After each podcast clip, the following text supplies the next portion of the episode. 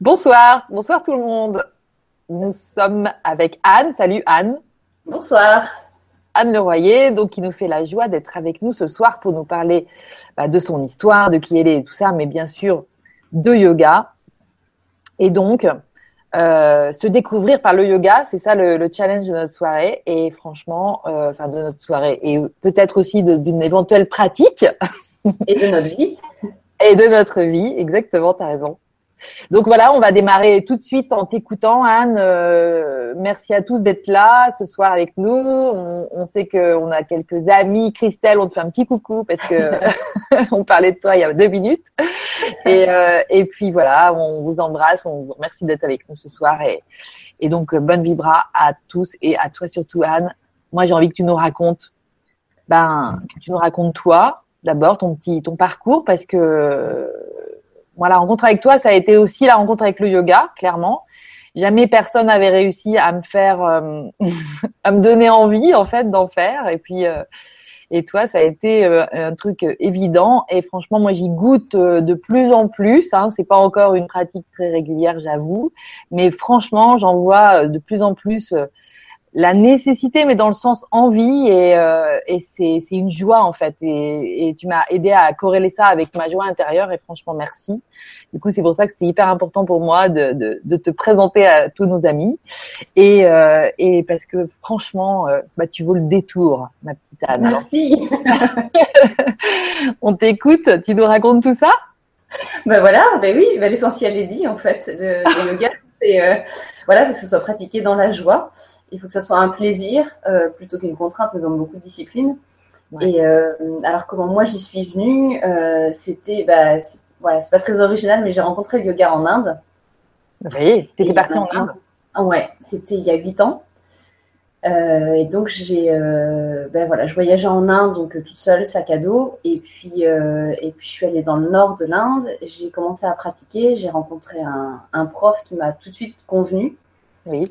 Euh, et c'était euh, c'était une pratique, euh, enfin c'était des pratiques assez longues. Chez nous, en général, les cours c'est plutôt une heure un quart. Là-bas, c'était deux heures et demie le matin.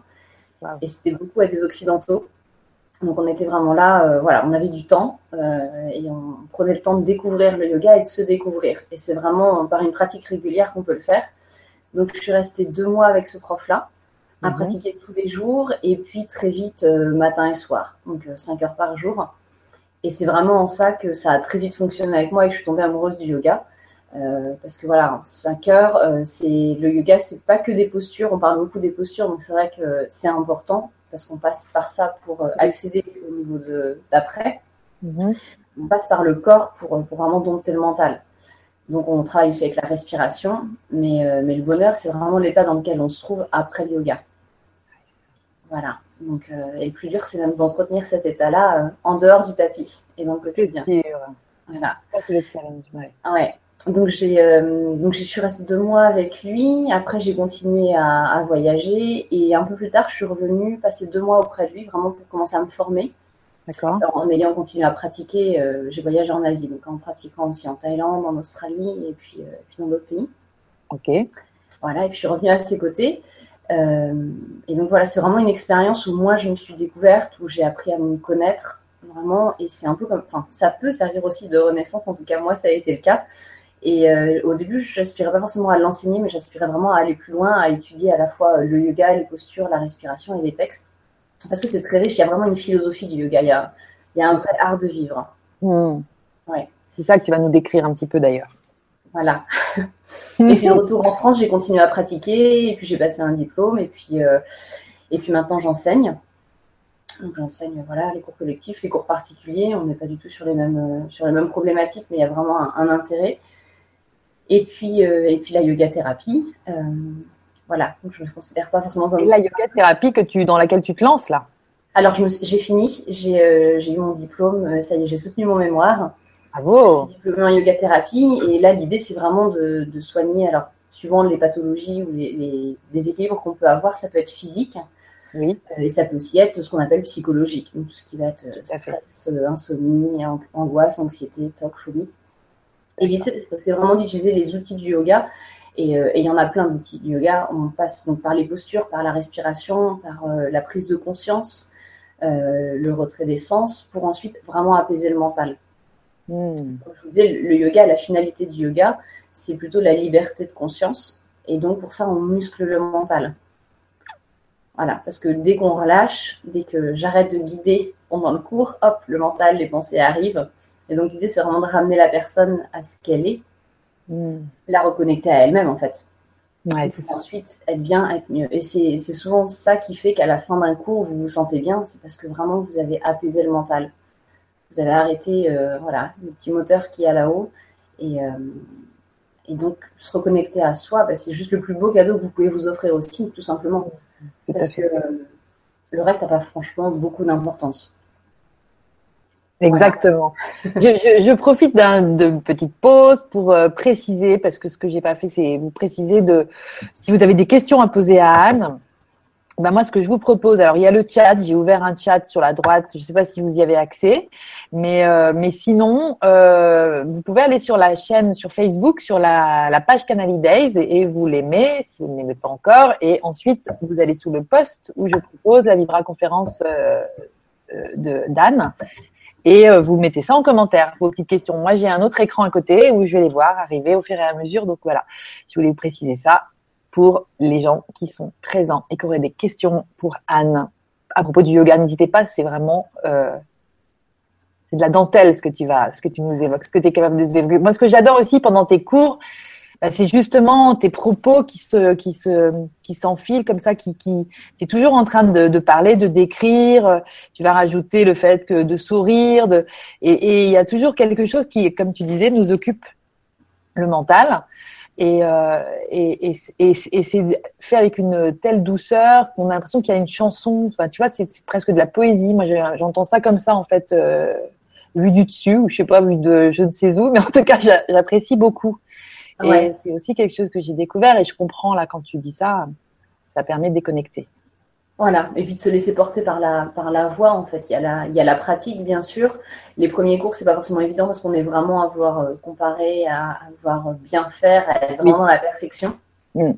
Et très vite, enfin voilà, on s'en fout. La perfection, elle est, euh, bah, elle est propre à soi déjà, parce que tout le monde n'a pas le même corps, tout, tout le monde n'a pas les mêmes expériences de vie. Euh, et donc, on fait avec ce qu'on a. Donc, oui, il y en a qui ont des super ouvertures de hanches, d'autres, ça va être euh, voilà, la colonne vertébrale, et c'est génial le but, c'est pas forcément de faire le grand écart ou d'aller dans un cirque pour faire des choses périlleuses. Non. Le yoga, il est né il y a plus de 4000 ans et c'était vraiment pas pour faire le grand écart.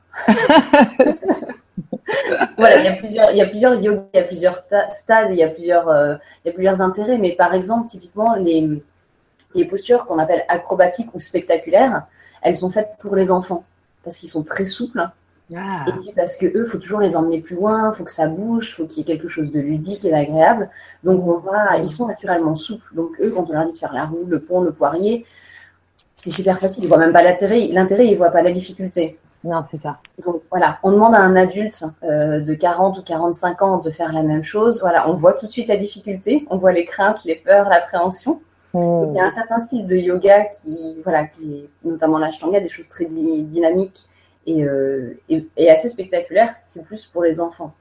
Oui. Après, il y a, voilà, il y a plusieurs styles de yoga. Alors, je ne sais pas si dans les personnes qui nous regardent et qui nous écoutent, euh, tout le monde a testé le yoga. Mais en gros, vous avez le hatha yoga qu'on appelle le yoga traditionnel. Euh, ensuite, vous avez, je donne vraiment les grands noms, il y en a bien plus, et il y a des mouvements qui se créent aussi. Donc, je, donne vraiment les grandes lignes, donc n'hésitez pas à les regarder et vous documenter ailleurs. D'accord. Il y a le vinyasa, qui est quelque chose de plus, plus dynamique, plus enchaîné. Mhm. Il y a l'Ashtanga Yoga qui est là pour du coup physique. Ashtanga Ashtanga. Ashtanga. Ashtanga, ouais. Ashtanga Yoga, euh, généralement, il y a des exceptions, mais c'est plus des hommes qui vont dans ces cours-là parce que c'est vraiment quelque chose de, physique. Plus physique, d'accord. Ouais, ouais, on transpire plus. Il y a de plus en plus de femmes. Hein. Le yoga reste très féminin, il faut le savoir. Après, il y a le yoga Iyengar, où on utilise beaucoup les, les les briques, les sangles pour être vraiment dans un alignement. D'accord. Iyengar, qui est décédé d'ailleurs il n'y a, pas, il a pas très très longtemps, lui, il était aussi dans un yoga sous forme de thérapie. Euh, il y a des documentaires, il, a, écrit énormément de livres.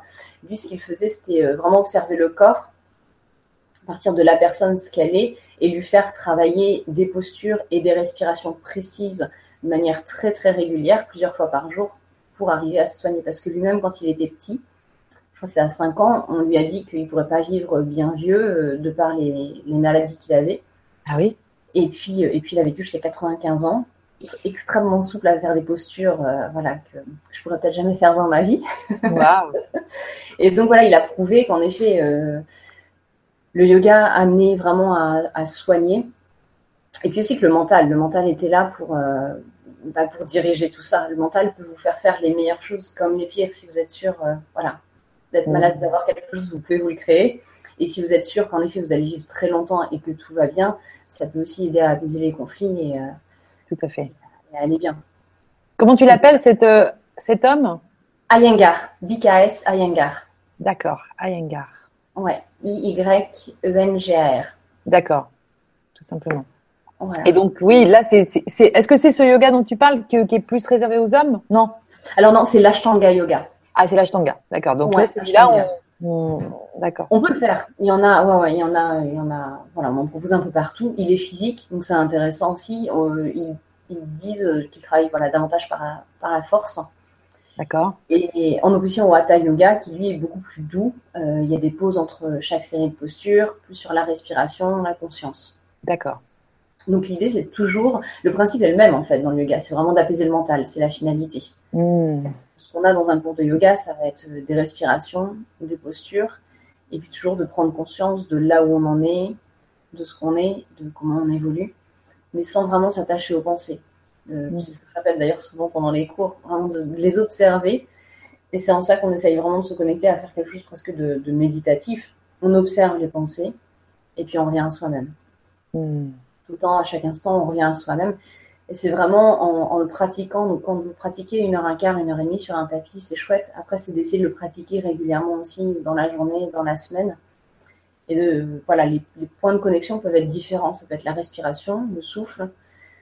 Ça peut être le son également, s'attacher au bruit qu'on a vraiment autour de soi. Donc, des fois, c'est la pluie euh, qui tombe pendant un cours. Ça peut être des peu longtemps. Ça peut être la musique aussi qu'on a. Mm.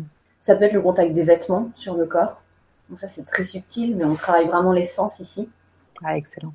Et, euh, voilà, donc c'est de se reconnecter à, ça pour éviter de s'attacher aux pensées.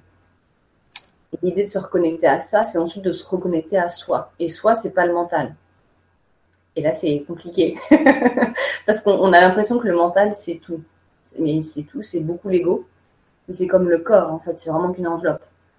Donc le corps, ce que j'ai, ce que je peux faire, me sert à me reconnecter à moi-même, ce qu'on appelle le moi intérieur, pour ensuite se connecter à le, au soi euh, universel.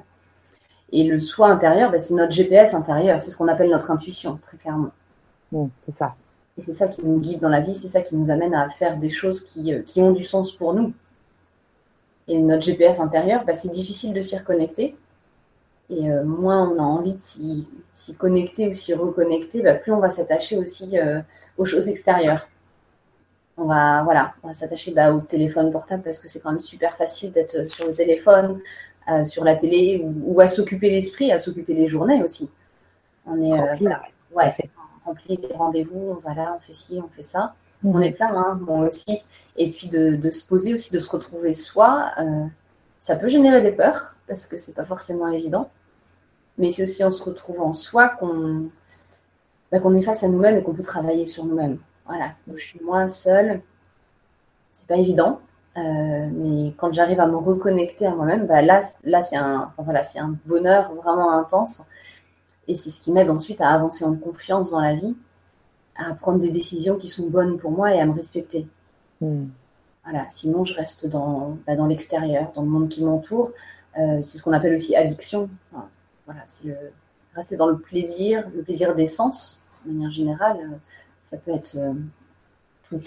Ça peut être la musique, ça peut être la nourriture, ça peut être le son, donc voilà, la musique en allant, en sortant. Et c'est pas mal, je dis pas qu'il faut pas le faire. Hein. Au contraire, c'est de trouver le juste équilibre pour soi. C'est-à-dire que d'aller s'amuser, de profiter de la vie, ça a tout plein d'intérêts et c'est du bonheur et de, et de revenir à soi aussi par moment pour savoir où on en est, où on veut aller et comment on avance. C'est euh, c'est important aussi de prendre ces moments-là pour soi. D'accord. Est-ce qu'il y a 4000 ans déjà, c'était le cas quand ils ont inventé le yoga. Euh, enfin, je sais pas si c'est une drôle de question, mais je me demande si, si c'est. je trouve que l'époque qu'on traverse actuellement, cette, espèce de transition euh, planétaire ou de l'humanité, euh, bah, euh, tu, tu te. Enfin, moi, je trouve que le yoga est l'outil idéal pour accéder à, à son à son soi véritable, justement, qui va être celui qui va nous permettre de prendre notre part, de faire, de faire notre part, de, comme dirait Pierre Rabhi, ou de, de prendre notre place, de trouver notre place. Mais est-ce qu'il y a 4000 ans d'après toi, de ce que tu en as su ou quoi, c'était, c'était quoi la démarche? Bah, la démarche, en fait, c'était euh, donc c'était vraiment pas du postural, c'était vraiment plus, oui, du méditatif. Euh, dans les euh, dans les textes fondateurs, ce qu'on appelle les Yoga Sutras, ça parle peut-être à certaines personnes, mhm. c'est des aphorismes et il n'y a que 2% d'aphorismes qui font référence à la posture. Les aphorismes, c'est quoi? C'est en fait c'est les, ben, les bon, il y en a presque 200 euh, dans les Yoga Sutras c'est vraiment c'est un, une philosophie et c'est des phrases en fait d'accord philosophiques sur euh, sur ce qu'est le yoga d'accord et le ah yoga n'est pas la posture hmm. voilà on dit que c'est vraiment euh, l'apaisement du mental par voilà par génial le souffle et des choses comme ça euh, et donc, eux, il y a, y a 4000 ans, enfin, quand, voilà, quand ça, mais tout ça, c'est, ça vient de l'Inde, donc voilà, c'est pas vraiment daté. On sait pas vraiment qui est Patanjali qui a écrit les Yoga Sutras, donc c'est un peu aussi, euh, un peu comme une légende. Mais en tout cas, il y a ces textes qui sont, qui sont écrits. Et l'idée, c'était d'apprendre à se connaître, de, de, revenir à soi, vraiment. C'était vraiment l'essence. L'essence, c'était, euh, ouais, pour pouvoir se reconnecter, euh, et pouvoir être. Euh, l'idée, c'est d'apprendre à se connaître. On a l'impression de se connaître parce qu'on s'attache aux identités, aux enveloppes qu'on a. Donc, je suis maman, ou je suis, ou je suis secrétaire, ou je suis voyageuse. Voilà. Donc ça, c'est des masques d'identité qu'on met. C'est pas ce qu'on est à l'intérieur de nous du tout. Le but, c'est la prise de conscience, c'est de, de connaître notre mental pour ensuite le dompter et le dompter, donc l'apaiser ou le muscler suivant les termes qu'on a, euh, pour revenir à soi. Et c'était vraiment ça aussi il y a 4000 ans. Donc c'est d'autant plus dur aujourd'hui, mais je, pense, c'est ma vision de la chose, mais je pense que c'est aussi pour ça qu'il revient en force le yoga. C'est-à-dire que l'ère qu'on traverse, euh, ça, ça, va vite, très très vite. On, est, on a la tête qui tourne, on a du temps pour rien, ni même pour les personnes qu'on aime. Euh, on ne sait pas trop donner de la tête et nous-mêmes on est perdu. C'est comme vraiment une tornade. Mm. Euh, et, je pense qu'il est là pour nous, bah, pour nous ramener à nous-mêmes, pour nous ancrer. Et c'est vrai que de prendre ce moment-là, qui n'est pas forcément évident parce que quand on sort du travail, on a aussi envie de faire autre chose. voilà, il y a toujours mieux à faire que de, que de prendre du temps pour soi. pas facile. Mais c'est, euh, il est d'autant plus important aujourd'hui et je trouve qu'il a d'autant plus de sens aujourd'hui. Mais tout à fait. Mm. Ouais, Aux États-Unis, il cartonne. Il y a énormément de, énormément, voilà, de groupes, de profs, de nouveaux mouvements. Il y en a qui appellent ça le néo-yoga, mais voilà, on l'adapte aussi parce qu'il y a 4000 ans, il avait une certaine, euh, voilà, une certaine éthique, une certaine valeur. On garde aussi cette philosophie, cet art de vivre, et on l'adapte à, ben, voilà, au moment dans lequel, dans lequel on vit. Ouais, tout à fait. c'est comme la salutation au soleil qu'on fait en début de séance, donc qui est différente aussi suivant les yogas, mais l'idée est là, c'est de saluer le soleil. Ouais. À la base, à la base, on pratique le yoga avant le lever du soleil. Donc c'est voilà plutôt très tôt. Ah oui. Euh, et, la salutation au soleil apparaît pas dans les textes fondateurs du yoga. Euh, on l'a fait vraiment de manière, un peu comme un rituel. Elle a beaucoup de postures, elle a vraiment un intérêt dans les cours de yoga. Euh, mais elle apparaît dans aucun texte parce qu'elle n'existait pas il y a 4000 ans. Elle a été créée ensuite en Inde au moment de, bah, l'indépendance. Hmm. Parce que les, les gens n'avaient pas le droit de se rassembler ou d'être en groupe je faisais tout de suite, euh, voilà, séparés. Et donc l'idée de pratiquer la salutation au soleil, de faire des mouvements ensemble, de respirer, et eh bien, ils avaient le droit de le faire, puisque c'est un peu comme une gymnastique ou comme une pratique collective. Et pendant ce moment-là, ils s'organisaient pour la résistance et pour créer ensuite euh, l'indépendance de l'Inde. D'accord, énorme. C'était un moyen, voilà. donc eux aussi, ils ont adapté. ils ont fait des postures, des choses du yoga, et ils l'ont mise, voilà, à leur époque en 1947 pour ensuite aller vers euh, vers un mouvement qui était qui était pacifique hein, avec Gandhi. C'est vraiment la non-violence. La non-violence qui est une des valeurs du yoga, euh, on appelle ahimsa. La, non-violence, euh, ah, ça a un petit peu stoppé à mon niveau. Je ne sais pas si c'est pareil pour vous. Euh, Anne, es-tu là? Ton image est bloquée et on ne t'entend plus. À mon niveau, de mon côté en tout cas. Que se passe-t-il? Bon. Donc, je vais un petit peu meubler pendant ce temps-là, parce que je pense que tu vas nous retrouver dans pas longtemps. C'est une histoire de connexion, à mon avis. Et, euh, effectivement, donc euh, voilà, j'adore associer justement le, yoga à, euh, voir à quel point ça a toujours été connoté aussi avec des. Bah là, tu nous parlais de l'époque de Gandhi et j'en doute pas puisque c'est en Inde, dans le pays fondateur. Euh, évidemment, c'est vraiment une pratique qui est hyper courante et qui est presque évidente pour tout le monde. Euh, et, et c'est vrai que nous, dans, en Occident, ça arrive euh, de plus en plus en, en masse, à la fois aux États-Unis, mais effectivement également énormément chez nous, en France. Euh, une petite pensée d'ailleurs pour euh, pour Caroline aussi. Peut-être que tu nous regardes, Caroline, et qui euh, organise à, en Normandie le Normandie Beach Yoga, donc auquel Anne participe. Et donc, où il s'agit de, de, de, pratiquer le yoga sur les plages de, de la Libération. Et donc, tout un, tout un symbole. En fait, c'est vraiment très lié. moi, je trouve qu'il y y a vraiment quelque chose de, alors, j'ai reçu un nouveau message, donc je vais aller voir. On a perdu Anne, bah ouais, moi aussi je l'ai perdu. Du coup, euh, du coup, du coup, euh, est-ce que je l'ai Vous êtes toujours là avec moi, en revanche? Je pense que oui, mais attendez, je vais aller voir. Voilà. Donc, bon, oui, Anne va revenir parce que je lui ai expliqué euh, la méthode à suivre. Donc, normalement, la voilà qui revient. Je pense que je vois sa photo réapparaître. Et, euh, mais elle est repartie. que se passe-t-il? Je ne sais pas. On va savoir. Mais en tout cas, euh, mais en tout cas, en tout cas, voilà, l'importance du yoga est vraiment, je pense, surtout dans les dans les années que, enfin, là, la période qu'on est en train de vivre, il est évident que euh, j'arrive pas à suivre parce que j'ai plein de messages qui m'arrivent. Ben, tout va bien de mon côté, merci Christelle.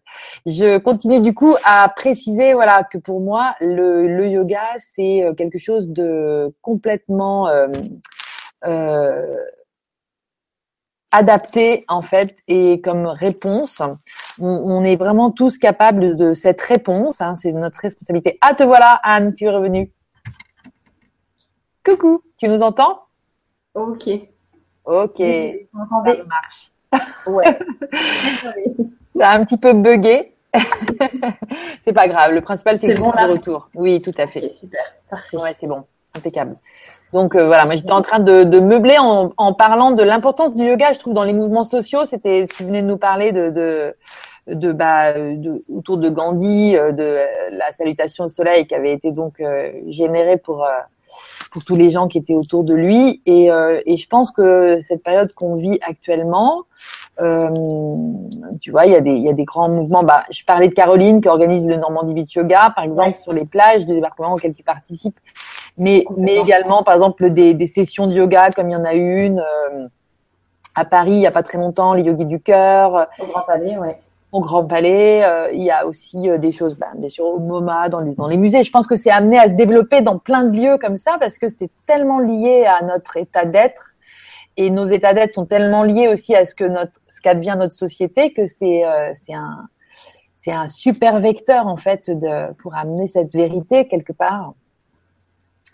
Voilà. Donc c'est. Et puis ouais, pour être en paix on, parle, beaucoup de paix, de mouvement de paix, d'être en paix. Enfin, voilà, c'est comme le lâcher prise. On en parle beaucoup, mais ça reste très abstrait. Tout à fait. Bah, la, paix mondiale et la paix euh, chez les autres ou dans les autres pays, ça commence vraiment par soi. Par l'intérieur, c'est ça, exactement. Clairement par l'intérieur, ouais. Voilà, donc les émotions, euh, les émotions qu'on a, il ne s'agit pas non plus de les, euh, les renier et de dire, dire qu'il ne faut pas être en colère, ou il ne faut pas pleurer, ou il ne faut pas être triste. Bah, si, en fait si, si, vous avez le droit et vous l'acceptez parce que c'est aussi là que bah, qu'on accueille et qu'on se dit bon bah si j'ai le droit, ok, je suis en colère, alors pourquoi? Et ensuite on travaille. Hmm. Et ensuite on travaille avec des respirations, on travaille avec le corps et on observe. Après, suivant les thérapies, il y en a qui préfèrent être dans la parole, il y en a qui préfèrent être dans le corps. On peut aussi faire les deux pour euh, extérioriser, mais il crois que c'est aussi ça dans l'enfance qui fait que les choses se figent en nous et qu'on a mal à l'estomac ou qu'on a la gorge nouée, c'est qu'il faut pas pleurer. Mm. On garde pour soi. Qu'il faut pas avoir peur. Bah si, on a peur, on a tous peur euh, avant un examen et puis euh, et puis le lycée, le collège, c'est pas que des périodes super funky. Donc euh, Exactement. voilà, on est là, on l'accueille et qu'est-ce qu'on peut faire, qu'est-ce qu'on peut faire physiquement pour accepter, pour travailler ça? Et c'est aussi pour ça qu'il y a de plus en plus de yoga dans les écoles pour les enfants. Enfin, il y a un article aux États-Unis, ils ont remplacé les heures de, enfin, pour mettre la méditation dans les écoles et puis certaines écoles aussi remplace les heures de colle, euh, en France, par des heures de méditation. Pas mal. voilà, faut, faut pas voir la méditation comme une contrainte. Non. Mais tout le monde y gagne du coup. exactement, parce que ça, ça remet de l'attention aussi dans, dans les choses essentielles. ça génère plein de choses aussi au niveau des enfants. Ça doit être puissant, ça. Bah, c'est ça. Ouais. Ouais, je, ouais, il y a des, je crois que c'est Gandhi qui avait dit que si, euh, si tous les enfants euh, se mettaient à méditer maintenant, on pourrait, on pourrait éradiquer la, violence et les guerres euh, dans le monde. Ouais, ouais, mm. Voilà, mais c'est un travail sur soi. Et donc, euh, c'est en faisant le travail sur soi qu'on s'ouvre aux autres, qu'on répand aussi la paix, tout simplement. Tout à fait. Oui, c'est euh, comme Vipassana. Je ne sais pas si toi tu connais, tu en as entendu parler. Oui. Ouais, c'est voilà, c'est alors 10 jours, mais je crois que maintenant ils font des méthodes sur 3 ou 7 jours où on est vraiment en, en méditation. C'est vraiment pour méditer 10 heures par jour. Donc c'est alors c'est une technique particulière. Hein. J'en parle parce que je l'ai expérimenté, mais il y a aussi tout le monde a des méthodes de, de méditation euh, différentes. Et à partir du moment où ça nous convient à nous, c'est parfait. Mais Vipassana, on est dans un centre. Vipassana, il y en a partout dans le monde sous le même nom. On se lève très tôt le matin à 4 heures, je crois qu'on se couche à 22 heures et on a 10 ou 11 heures de, de méditation dans la journée. On n'a pas le droit de parler aux autres participants, on n'a pas le droit de les regarder, on n'a pas le droit d'écrire, on n'a pas le droit d'écouter de la musique. On est en déconnexion totale, vraiment totale.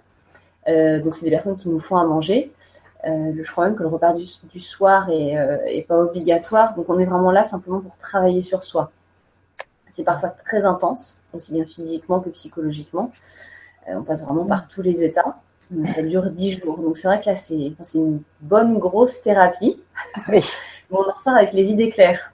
Parfois aussi, on se sent complètement déconnecté du monde extérieur quand on retourne dedans. Il y a vraiment une phase d'adaptation. Mais toujours est-il que cette méthode-là, elle a été imposée à des prisonniers euh, qui avaient, enfin voilà, pas juste pour de la drogue, des choses euh, comme ça. Il y a eu des meurtres, il y a eu des viols, des choses euh, avec des, des peines très lourdes. Et donc, on leur avait imposé de faire Vipassana en prison et ils ont eu des, ils ont eu des résultats incroyables avec voilà, des personnes qui prenaient conscience de ce qu'elles avaient fait. Bien sûr, qui s'effondraient en larmes et qui demandaient à, écrire ou à rencontrer des familles pour demander pardon. Enfin, il y a eu des transformations profondes euh, et, définitives, en fait. Les personnes, euh, voilà. Aux États-Unis, ça? Alors, euh, je sais qu'ils l'ont fait en Inde. Ah oui. Et je ne sais pas s'ils l'ont fait aux États-Unis. Bonne question. Mais en Inde, bah, ouais, c'est sûr. Ça m'étonnerait peut-être. Enfin, ce serait étonnant que ce soit déjà pratiqué aux États-Unis, parce que. Ben, ouais. Mais après, c'est le genre de choses expérimentales, je trouve vraiment encouragées. Génial, c'est mm. génial. Bah ouais. ouais, Bon, voilà, c'est bien comme, comme peine ou comme punition de devoir euh, aller se rencontrer soi. Parce qu'en fait, c'est souvent la, chose ou la personne qu'on file plus. Et mais exactement. à l'extérieur et euh, on s'occupe l'esprit pour se dire, bon, bah, au moins, je pas moi. Voilà, voilà, voilà. c'est génial, c'est un super truc. Ouais, ouais. Ouais comme punition ou en même temps pour euh, comme élévation en fait, mais effectivement euh, comme réponse en fait à la à la faute ou au truc un peu qui n'a pas assuré quoi. Ouais ouais super. Ça c'est vipassana ça. Ça c'est vipassana. On en fait plusieurs ou pas? C'est ça, on peut en faire plusieurs. Deux? Ouais, mais on, on, fait une. On peut en faire plusieurs. D'accord. On peut en faire plusieurs. Ouais, ouais, il y a des centres vraiment partout dans le monde. Et il faut faire, euh, je crois qu'il faut faire les demandes sur le site internet. D'accord. Alors, c'est pareil, c'est comme le yoga en ce moment, il y a vraiment une grosse demande. Généralement, faire la demande bien à l'avance, remplir euh, voilà, un questionnaire en ligne, et puis après, vous avez votre réponse. D'accord. Hmm. Est-ce que ça se passe en Inde ou non Tu dis partout dans le monde? Partout dans le monde. Il y en a un, il y en a deux en France. En France? Oui. Un ou deux en France. Après, il y en a, oui, partout en Asie. Il y en a, il y en a pas mal en Inde, et il y en a un énorme à côté de Mumbai. Ah oui, c'est. Bah donc... ça fait où le tien? Moi, c'était à Bangkok. À Bangkok. D'accord. Après l'Inde. Du coup, je venais de quitter l'Inde. Et euh, pour ceux qui connaissent l'Inde et qui connaissent la Thaïlande, euh, il y a un peu un. Il y a quand même un grand écart, même si ça reste l'Asie, c'est vraiment deux mondes différents. Ah ouais. Et en arrivant à Bangkok, je me suis dit que j'allais avoir besoin d'une phase d'adaptation. Euh, et donc voilà, donc j'ai fait ça pendant dix jours. Et tu as choisi euh, Vipassana. Ouais. Alors je ne sais pas si c'est moi qui ai choisi Vipassana ou si c'est Vipassana qui m'a choisi. Parce que je sais que la sélection est rude à certains endroits, donc voilà, ça s'est fait et ouais. C'est drôle. Il y, y, a eu une sorte de fameux hasard qui n'en était pas. C'est ça. Là. D'accord. C'est ça. Ce genre de choses où on nous en parle et puis on se dit non, c'est pas pour moi. Et en effet, des fois, ça fait pas du tout écho en nous. Non. Et puis il y a un moment où on sent à l'intérieur que c'est le moment. C'est ah ouais, hmm. ah ouais, en effet. Donc là, j'y vais, je tente. Et puis quand ça marche du premier coup, on se dit bon bah clairement c'est le bon moment, c'est le bon endroit et voilà. Hmm. C'était là quoi. Ah ouais. Et donc on peut guérir avec le yoga? Euh, ça dépend des pathologies. Je ne vais pas trop m'avancer. Euh, en tout cas, on peut clairement apporter un mieux-être. Ça, c'est sûr. Ouais, ouais, ça c'est ça c'est évident. Guérir, ça dépend, euh, ça dépend de ce qu'on a, de comment on est. Ça dépend aussi de soi, de l'implication, de la croyance qu'on a. Mm, mm, mm. Donc j'ai fait, j'ai soutenu mémoire le week-end dernier. Il y avait, il y avait vraiment plusieurs cas de figure. On était 25 à soutenir. Euh, il y a des personnes qui, eux, ont fait leur mémoire sur des sujets où on savait qu'on n'allait pas vers la guérison. D'accord. Les maladies graves, on sait quand elles sont là, on peut, enfin voilà, on peut toujours guérir, mais après ça dépend vraiment de paramètres extérieurs. Mm. Mais l'idée c'est d'apporter un mieux-être. Euh, voilà, déjà si on peut amener à ce que la personne dorme, euh, faire des nuits complètes, c'est chouette. Mm. Avoir moins mal aussi. Oui. Dans la souffrance. Ouais. Euh, d'avoir moins de peur, d'appréhension ou d'angoisse avant, avant une opération, avant une chimio ou même pendant les chimios. Mm. c'est des choses, ouais, c'est des choses importantes où, le yoga peut clairement accompagner. D'accord. En ce moment, j'ai des, des personnes, je sais pas si je dois dire patientes ou élèves, c'est des personnes qui croisent mon chemin et que j'accompagne. mais je, enfin voilà, j'ai pas la prétention de dire que je suis thérapeute parce que on se visualise un peu comme chauffeur de taxi en fait. La personne nous dit voilà, voilà ce que je suis, voilà où je veux aller, et euh, bah, je l'aide et je l'accompagne à aller à cet endroit-là. Mmh. C'est aussi dur en tant que personne de pas euh, de pas se dire moi je vais t'emmener là en fait parce que je sais ce que c'est, je sais c'est ce qu'il te faut. C'est ça qui est bon. C'est pas voilà, faut vraiment euh, savoir où est ma place mmh, et y rester parce que c'est aussi des fois comme ça qu'on fait fausse route nous. En tout cas dans les personnes que j'ai en ce moment, oui les retours sont sont bons. Euh, tu parlais de douceur tout à l'heure. Pour moi, c'est primordial. Mm. Parce que c'est se respecter soi, c'est respecter et écouter la personne qu'on a aussi avec nous. Euh, et de l'accompagner bah, à son rythme, à sa façon, vers là où elle peut aller. Et une personne, enfin, on peut prendre deux personnes pour la même maladie, elles vont pas du tout évoluer de la même façon, elles vont pas du tout s'impliquer de la même façon et non plus y croire. Donc, mm. il y a des choses où c'est psychologique, donc on travaille dessus. Il y a des choses où c'est physique. La personne qui ne peut plus bouger, ou qui a une paralysie ou une opération, c'est là, c'est physique. Et la personne s'attache à ça. Donc, on a voulu dire si ça, ça va revenir, ou certains médecins qui disent non, ça ne reviendra jamais. Bah, tous les inverses sont possibles et, euh, et on peut le prouver. C'est ça. Donc, en fait, c'est d'enlever toutes les croyances qu'on peut avoir. Et ça, souvent, c'est dur. Et de se dire, bah voilà, je me connecte aussi, je suis moi sur mon tapis je me connecte en fait à ce que je suis, à la personne que j'ai en face de moi, et voir comment on peut avancer et travailler ensemble.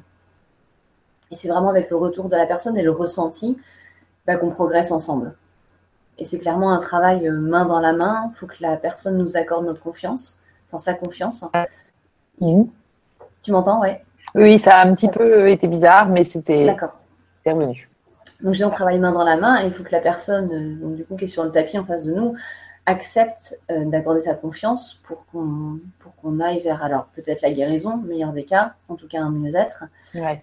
Et il y a des personnes avec qui la connexion est tellement forte qu'on a il faut surtout pas réfléchir justement, il faut déconnecter le mental pour vraiment euh, bah voilà, aller vers ce dont elle a besoin.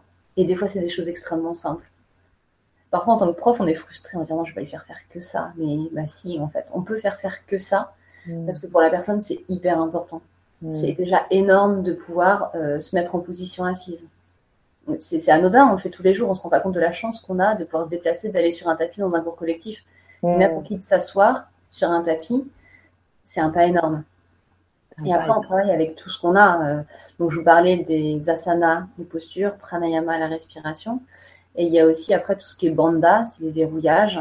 Donc il y en a trois, c'est périnée, c'est au niveau de l'abdomen et puis le, menton vers la poitrine. Voilà, c'est des choses où avec la respiration, avec les organes, avec la conscience de la personne, on, avance en fait. On fait prendre conscience euh, des choses très subtiles, des muscles qu'on a, des organes, comment est-ce que vous vous sentez quand vous respirez, comment est-ce que vous vous sentez quand vous apprenez à re-respirer. Parce que les premiers cours, j'ai des retours souvent, c'est j'arrive pas à respirer ou je comprends pas comment vous voulez qu'on respire.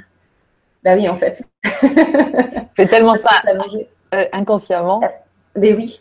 Et puis souvent, c'est voilà, on va vite, il y a un peu de stress, on, enchaîne ce qu'on fait et euh, bah, on respire au niveau voilà thoracique. C'est court et saccadé. C'est ça. Et si, et si on se mettait simplement, voilà, on ancre les pieds dans le sol, on a le dos bien droit, simplement on inspire et on ouvre les bras. Voilà, et on expire, on relâche, on ramène, on ramène les mains sur les jambes faire ça trois fois de suite. J'inspire, j'ouvre bien, elles sont forcément allées voilà, trop ou trop loin, quelque chose d'agréable. Et j'expire, je relâche. je baille. Ça crée un bâillement. Voilà. J'en ai fait que deux en plus. ça. Hein. Voilà. On peut faire une troisième. Voilà, vraiment d'inspirer en ouverture, sensation agréable, et d'expirer, relâcher. Et là, on détend le diaphragme. On permet une respiration abdominale et la respiration abdominale, bah, c'est juste de réoxygéner les organes. Et les organes, c'est ce qui nous fait vivre. Ah ouais. Voilà. quand on leur donne de l'air, quand on leur donne du sang, de l'oxygène, du prana, en fait, ce qu'on appelle l'énergie vitale, qu'on appelle le chi aussi en, médecine chinoise, bah, c'est ce qui circule et c'est ce qui fait que ça circule et que ça reste dans l'équilibre. Hmm. On dit, euh, enfin, il y a eu le documentaire sur Arte sur euh, le ventre, notre deuxième cerveau. Oui. Et de plus en plus, on entend dire que c'est le premier cerveau. C'est-à-dire qu'on n'arrive pas trop à savoir si c'est d'abord l'émotion qui, l'émotion qui apparaît ou, le, bah, ou la chose dans le corps. Si c'est la, la gorge qui se noue qu'il y a l'émotion ou le blocage dans le corps il y a l'émotion ou est-ce que c'est enfin voilà le blocage crée l'émotion ou l'émotion crée le blocage. D'accord. Il y a davantage de neurotransmetteurs qui vont du ventre vers le cerveau que l'inverse. Donc les choses peuvent se créer et naître vraiment dans le ventre. Hmm. Et nos organes, enfin sont vitaux, j'invente rien, mais c'est important d'en prendre soin. Voilà. Et là, et c'est par la respiration que vous allez pouvoir euh, en prendre soin.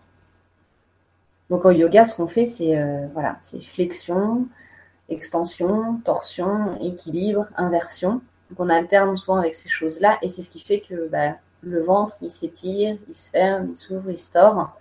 Voilà. Et qu'est-ce qui nous procure un bien-être? Bah, D'avoir fait circuler d'avoir fait circuler le prana en nous, d'être revenu aussi tout le temps voilà, à nous-mêmes, d'avoir déconnecté de chitta mental, de revenir vraiment au bouddhi, à la conscience, hmm. et de générer un bien-être parce que tout circule, parce qu'on revient en équilibre avec soi-même. Voilà. Je ne sais pas si je suis claire. Si je ne suis pas, surtout dites-le moi et posez des questions. Ah non, non, non, mais c'est très clair. Moi, j'adore. Le, je, me, je me, en, en t'écoutant, je me demandais si euh, la Anne euh, d'avant l'Inde et la Anne d'après, euh, tu, clairement, tu, tu as un rapport à la vie, à l'énergie vitale complètement différent, j'imagine. Ouais, bah, d'avant, elle était chiante. la Anne d'avant, elle était chiante. je dis pas que je ne suis pas chiante aujourd'hui. Hein. mais c'est mais c'est la prise de conscience des émotions aussi. C'est ça. D'observer les émotions. Ah là, je suis en colère. Là, ça bouillonne à l'intérieur. Super, mmh. génial. Et eh ben allez, on inspire, on ouvre, on ouvre, on ouvre, on ouvre. Et c'est dur d'ouvrir quand on a juste envie d'hurler ou quand on a peur et qu'on a envie de se retrouver. On est vraiment voilà posture d'enfant, fœtus. Ben, mmh. Ouvrir, c'est un, un vrai challenge rien que ça. Clair. Donc, voilà, se faire violence avec des choses comme ça. Euh, c'est déjà beaucoup. Donc, euh, de faire euh, voilà, 5 heures par jour pendant deux fois deux mois, euh, voilà, ça, ça, transforme. Ouais, ouais, ça, transforme. Ça transforme clairement. Et puis, bah, hum, ouais, on se sent beaucoup plus fort. on a une, prise de recul qui est, qui est assez importante par rapport aux gens, par rapport aux choses, aux événements de la vie. Mm. c'est pas qu'on se sent plus concerné, c'est pas qu'on qu'on est plus impliqué, mais on s'y identifie moins. C'est ça. Voilà. Euh, et donc, on prend du recul, on prend aussi des décisions avec beaucoup, plus de conscience. Euh, et on se sent plus ancré, plus vraiment plus présent à soi-même. Ça sent dans la, dans la posture qu'on adopte, ça sent dans les propos qu'on a en général. Alors après, on est humain, hein, faut pas croire, les profs de yoga, on n'est pas des personnes forcément très complètement illuminées ou, euh, ou éveillées, ou je sais pas, on reste des humains avec le travail qu'on a à faire. Et puis quand tu penses que tu es forte, présente et que rien ne peut t'abattre, eh ben, la vie t'amène des événements, des surprises, bonnes ou mauvaises, pour continuer à faire travailler sur soi. Mm-hmm. Et c'est de rester dans cet état euh, voilà, stable, de conscience, de connexion à soi, et puis bah, de faire avec les aléas, les mouvements de la vie, les rebondissements. Mm. Euh, mais c'est ouais, un travail de tous les jours. Moi, je trouve que c'est une excellente thérapie parce que c'est c'est nous qui la faisons en fait tous les jours. C'est ça. Ouais. Mm. Mais euh, tu penses que ça. Euh, ah, j'avais une question qui m'a traversé l'esprit, qui doit revenir, qui va revenir. Mais euh, ça concernait les émotions, justement. Euh, en fait, oui, moi, quand je te disais euh, la Anne d'avant l'Inde et tout ça, en fait, je me dis la petite Anne, est-ce qu'elle était euh, parce que vraiment j'ai l'impression que le yoga ça nous aide aussi à nous ancrer quoi à être vraiment ces humains là ces êtres humains qui profitons aussi du corps physique. Parce qu'on est beaucoup euh, surtout euh, ces dernières années tout ça avec on est vraiment j'allais dire perché. On est tout le temps dans notre tête et dans notre mental. Tu, le décris super bien. Et est-ce que toi tu as senti cette différence en fait entre je suis t'es plus dans ton corps on pourrait dire ça comme ça aujourd'hui? Je suis plus dans mon corps, je suis plus, euh, je suis plus moi-même en fait. Je suis plus connectée à, à l'être, à l'être, c'est-à-dire qu'on est être humain, mais l'être il est là à l'intérieur, le cœur, et puis l'humain c'est l'enveloppe. Je suis plus connectée à mon être, hmm. à mon moi, à ton ouais. toi. Ouais. Et j'attache beaucoup moins d'importance au corps. Ah, c'est ça qui est incroyable. Ouais, beaucoup beaucoup moins. Et, je trouve ça génial de faire des postures ou d'avoir un corps, euh, voilà, chouette, c'est beau à regarder. Mais au fond, on s'en enfin, voilà, on s'en fout un peu. Et une, belle personne, elle, oui, ça se voit sur elle parce qu'elle rayonne en fait. Tu sais qu'elle est parfaitement bien là où elle est. Elle rayonne. Elle, voilà, elle a vraiment quelque chose qui dégage, qui est agréable. Tu as, aussi envie d'être à ses côtés, tu as envie de passer du temps avec elle. Et puis, euh, ouais, tu sens sa connexion, clairement.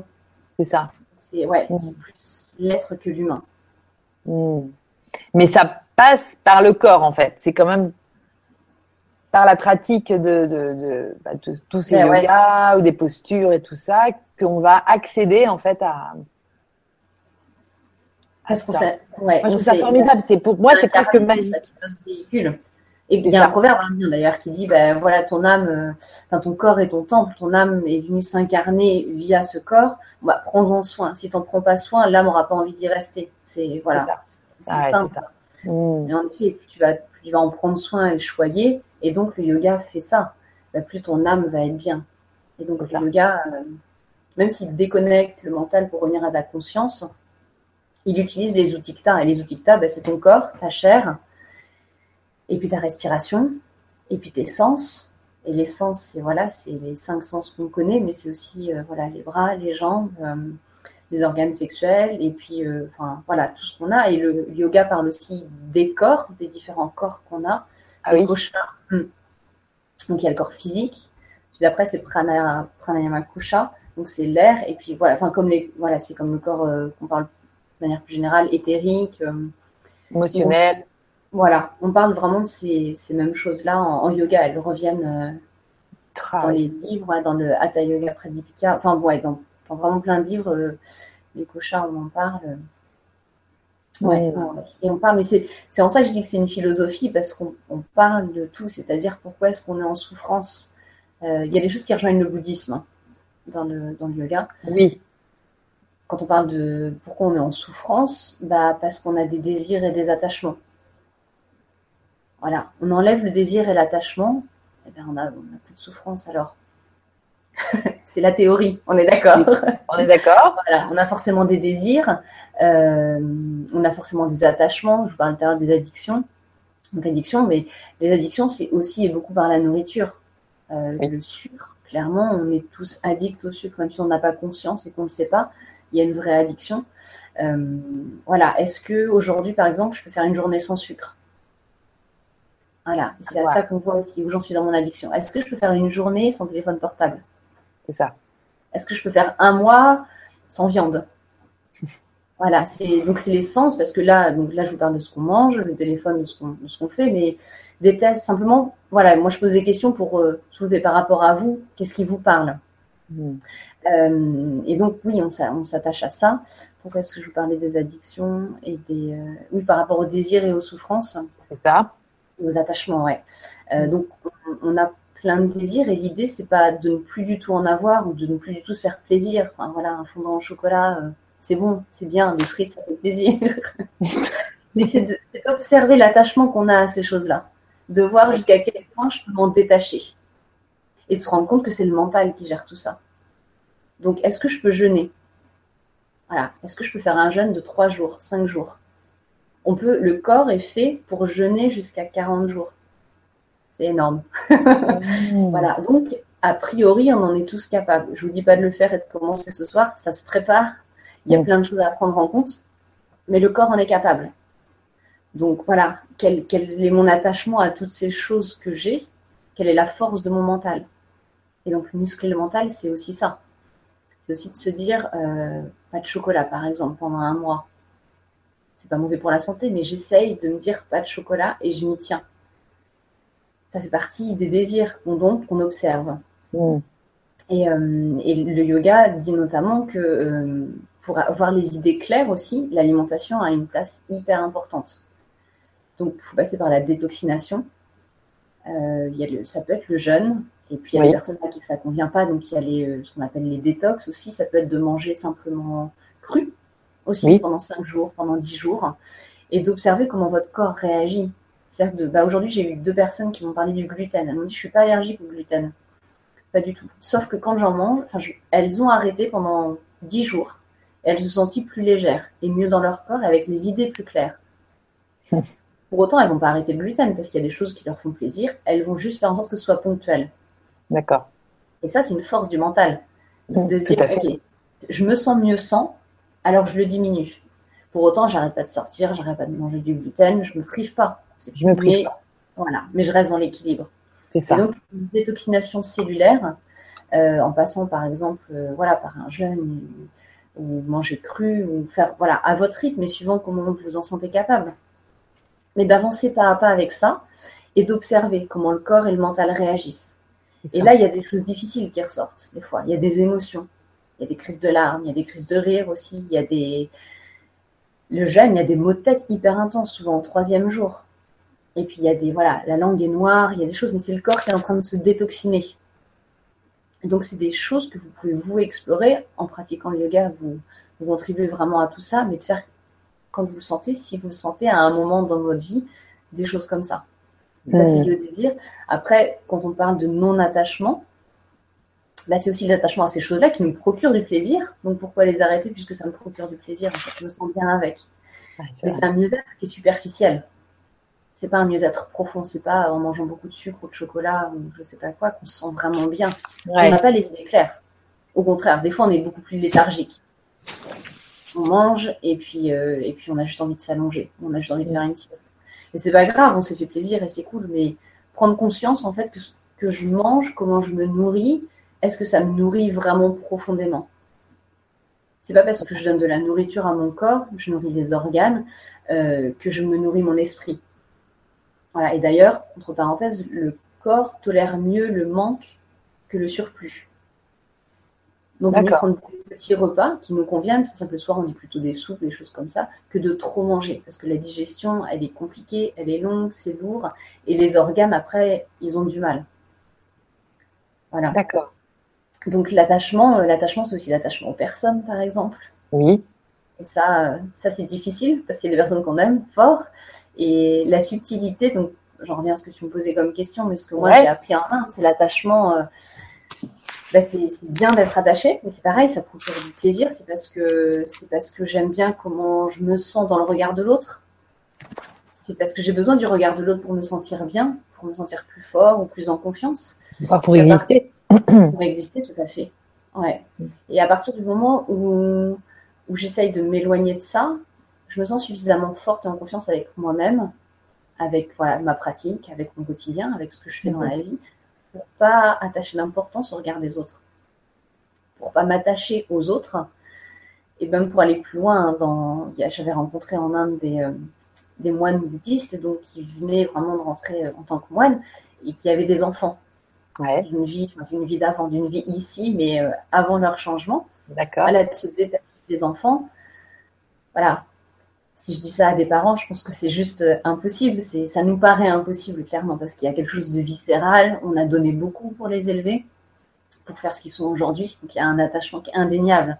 Mais l'idée, c'est de, c'est d'observer en fait. Si je me détache de la personne, c'est pas que je l'aime pas, c'est juste que je me détache de ce qu'elle pense de moi ou du lien qu'on a, d'avoir quelque chose d'équilibré, de respectueux.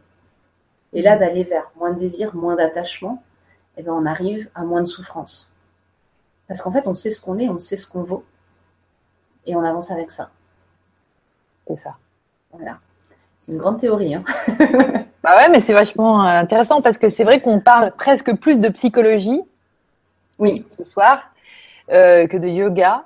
Enfin, de yoga en tout cas dans, dans l'idée qu'on. Voilà, postural, exactement. Mais le, le yoga, c'est aussi de la psychologie. Ouais. Ah oui, complètement. Bah, d'ailleurs, il y a un gros euh, bouquin que j'ai la psychologie pratique du yoga où on apprend beaucoup de choses. On parle, de, mm. on parle des piliers du yoga. Euh, je vous ai parlé des postures, de la respiration, ça en est deux. Il y a les yama et niyama qui sont les règles de vie en société, les règles pour soi, la discipline. Il y a pratyahara qui est euh, le retrait des sens. Euh, donc voilà, c'est d'observer et d'être, de prendre de la distance par rapport aux sens. Euh, la concentration dharana. voilà, c'est un peu ce qu'on fait pendant le cours dharana. On revient toujours au point de concentration. Ça peut être la respiration, ça peut être quelque chose de concret. La méditation, dhyana. Dhyana. c'est, voilà, dhyana, c'est la méditation. Et à la fin, c'est samadhi. Samadhi, c'est traduit de plusieurs façons différentes, mais c'est l'état de, de, contemplation. Le moment où, quand tu es en méditation et, euh, et, ton objet de concentration, tu es tellement lié à ça que ça fait plus qu'un. Tu es vraiment dans cette même énergie, dans mmh. cette union. Le yoga, l'étymologie du mot yoga, c'est union. Donc voilà, tu es dans une union, tu es vraiment complètement connecté et relié à cette chose, ou des fois à cette personne, que tu es dans le samadhi. Et là, c'est voilà, cet état de, bonheur, de contemplation, de bien-être.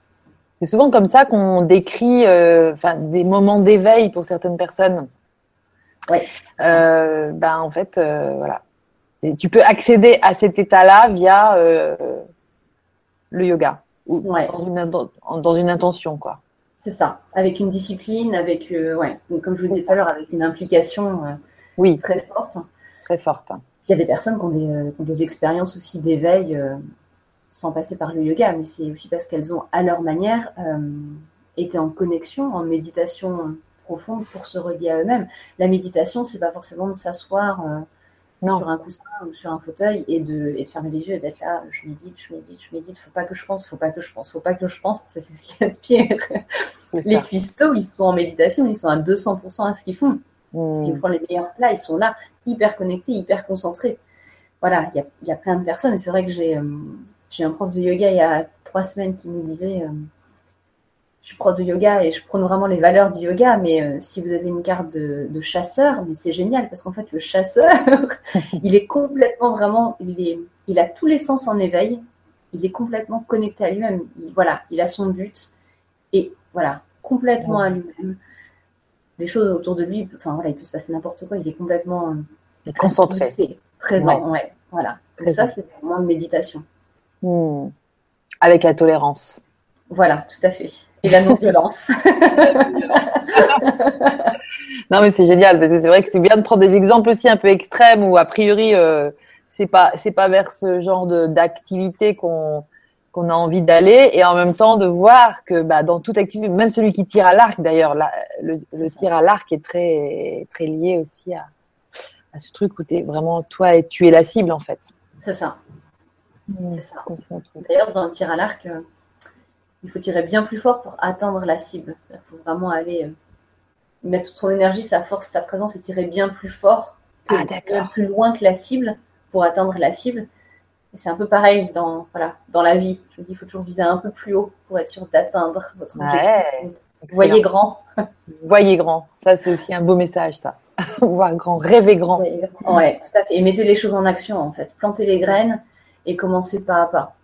Hmm. Vraiment, c'est. Euh, et tu vas la chercher où, la volonté, justement? En moi Parce que c'est pas facile, ça. Tu vois, je pense qu'il faut goûter au truc aussi, des fois, pour pouvoir. Euh, comprendre euh, bah, le bien que ça fait, la joie euh, à apporter et tout ça. Et, c'est vrai que des fois, on traîne. Euh, bon, enfin voilà, après c'est comme ça certainement, mais j'aime bien parler de cette volonté. D'où elle vient, elle La volonté, ouais, ouais. D'où elle vient Je crois que c'est vraiment, il y a des, je pense qu'il y a des éléments déclencheurs en fait. Soit tu as des moments, oui, c'est vrai. durs dans la vie et tu te dis j'ai pas le choix, j'y vais, ou des moments doux des moments doux justement qui vous font aussi un, un électrochoc. Et, euh, ferait bien un cadeau. Voilà, c'est mm. ça. Je, voilà, je m'implique et j'y vais. Mm. La volonté, je pense qu'elle vient à partir du moment où, euh, où on décide de se prendre en main. Ça revient aussi par exemple le jeûne en fait. Pourquoi, pourquoi avoir la volonté de faire un jeûne mm. bah, Parce que j'ai été tellement mal, tellement en souffrance, ou tellement dans le manque, ou tellement déçu d'une personne ou d'une situation que je me prendre en main. Hmm. Et voilà, j'ai l'impression aussi que la vie, c'est ça. C'est-à-dire qu'il n'y a pas, elle vous punit pas. J'ai pas l'impression, en tout cas. Euh, il y a des épreuves qui sont parfois extrêmement dures. On comprend pas bien la finalité, on comprend pas bien le pourquoi du comment. Mais elle réveille aussi quelque chose qu'on a en nous. Et c'est vraiment, enfin, voilà, j'ai les doigts au niveau du cœur parce qu'en général, voilà, c'est vraiment la connexion à l'être. Mais eh ben, je me lève, je, je marche et j'y vais j'ai pas d'autre choix en fait. Sinon, je m'écroule, sinon je meurs. On est voilà, on s'est incarné pas pour rester là et passif, mais parce que j'ai envie d'avancer, j'ai envie d'aller de l'avant et qu'on a tous, je crois aussi, cette envie, cette capacité de faire de grandes choses. Et il nous faut, bah, il nous faut des déclics. Il faut des déclics. Et moi, j'ai voilà, j'ai parlé de l'Inde, j'ai voyagé seule, euh, mais on Avec était parti à deux. Mais j'avais euh, il y a temps. J'avais, je suis partie, j'avais 27 ans.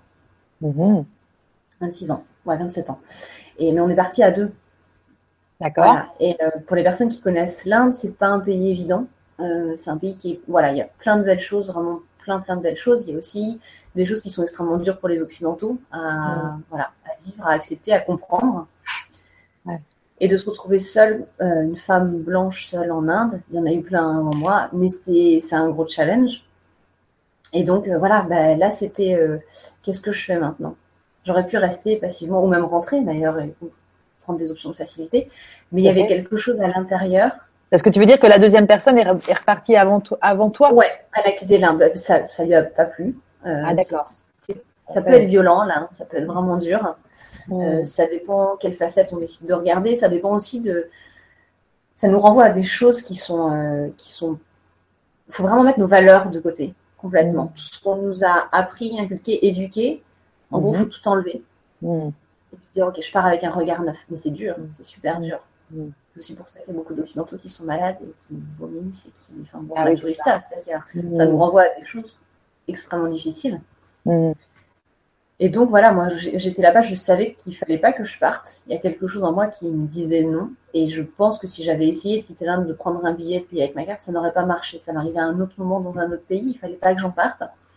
Rien n'a marché. Ni ma carte bleue, ni celle de la personne avec qui j'étais, ni celle d'une autre personne. Mon, passeport ne passait pas. Rien ne fonctionnait. Voilà. Donc il fallait y rester. Mais après, bah, il y a resté et rester. J'aurais pu rester et attendre et observer. Mmh. Et puis j'aurais pu m'écouter. Et là, je pense qu'il y a aussi des choses qui se réveillent en nous. C'est-à-dire que bah, il y a eu comme voilà un, moment de, je sais pas, de lucidité.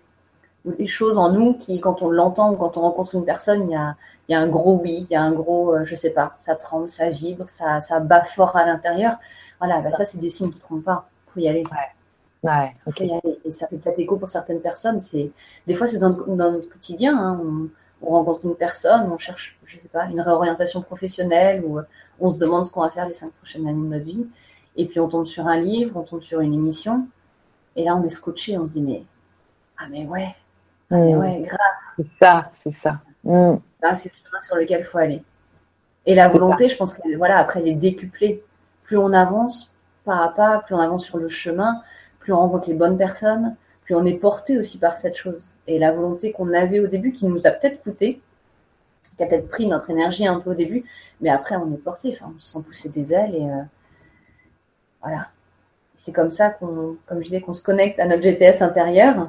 Quand on est connecté, là, c'est, c'est le bonheur. c'est le bonheur parce qu'il y a plein de choses qui sont faciles, plein de choses nous arrivent aussi et, euh, et ouais, ouais c'est vraiment la joie. C'est la joie. Connecte avec cette joie. C'est ça. Génial. Et d'ailleurs, les Indiens pratiquent tous, tu dirais? Non, pas du tout. Et il y a beaucoup d'Indiens d'ailleurs qui, euh, qui détestent le yoga. Ah bon? Ouais, parce que dans le yoga, euh, dans le yoga, on parle du divin. Ouais. Donc le divin, c'est, enfin, chacun y met son mot. Euh, voilà, ça peut être Dieu, ça peut être n'importe quelle source, n'importe quelle divinité. Ouais. Dans le yoga, c'est une option. C'est-à-dire ben, C'est-à-dire qu'on on aspire à se connecter à quelque chose de plus grand, de plus fort que nous. Et c'est en ça qu'on peut complètement s'abandonner, complètement lâcher prise, parce qu'on a une confiance absolue en quelque chose de plus grand qui régit le monde, qui régit l'univers et auquel je suis connectée. D'accord. Voilà. Il y a ça. Et, euh, mais c'est une option, c'est-à-dire que éventuellement, si ça vous parle, vous pouvez vous connecter au divin. Vous pouvez vous en remettre à ça. On nous encourage. C'est plutôt quelque chose qui a du sens dans le yoga, mais c'est pas quelque chose de sûr, de certain, de fondé et qu'on de tangible. Voilà. Pas tangible. Mm. Et les Indiens, enfin les habitants d'Inde, il y a des hindouistes, il y a des bouddhistes, il y a de, tout, mais pour les hindouistes en tout cas, c'est inconcevable. C'est inconcevable de ne pas croire au moins en un dieu, sachant qu'ils en ont 33 euh, millions, au moins. Énorme. Voilà, voilà. Moi, si c'est une option, non, c'est pas, c'est pas quelque chose de fiable ou de crédible pour nous. Ah, d'accord. Voilà.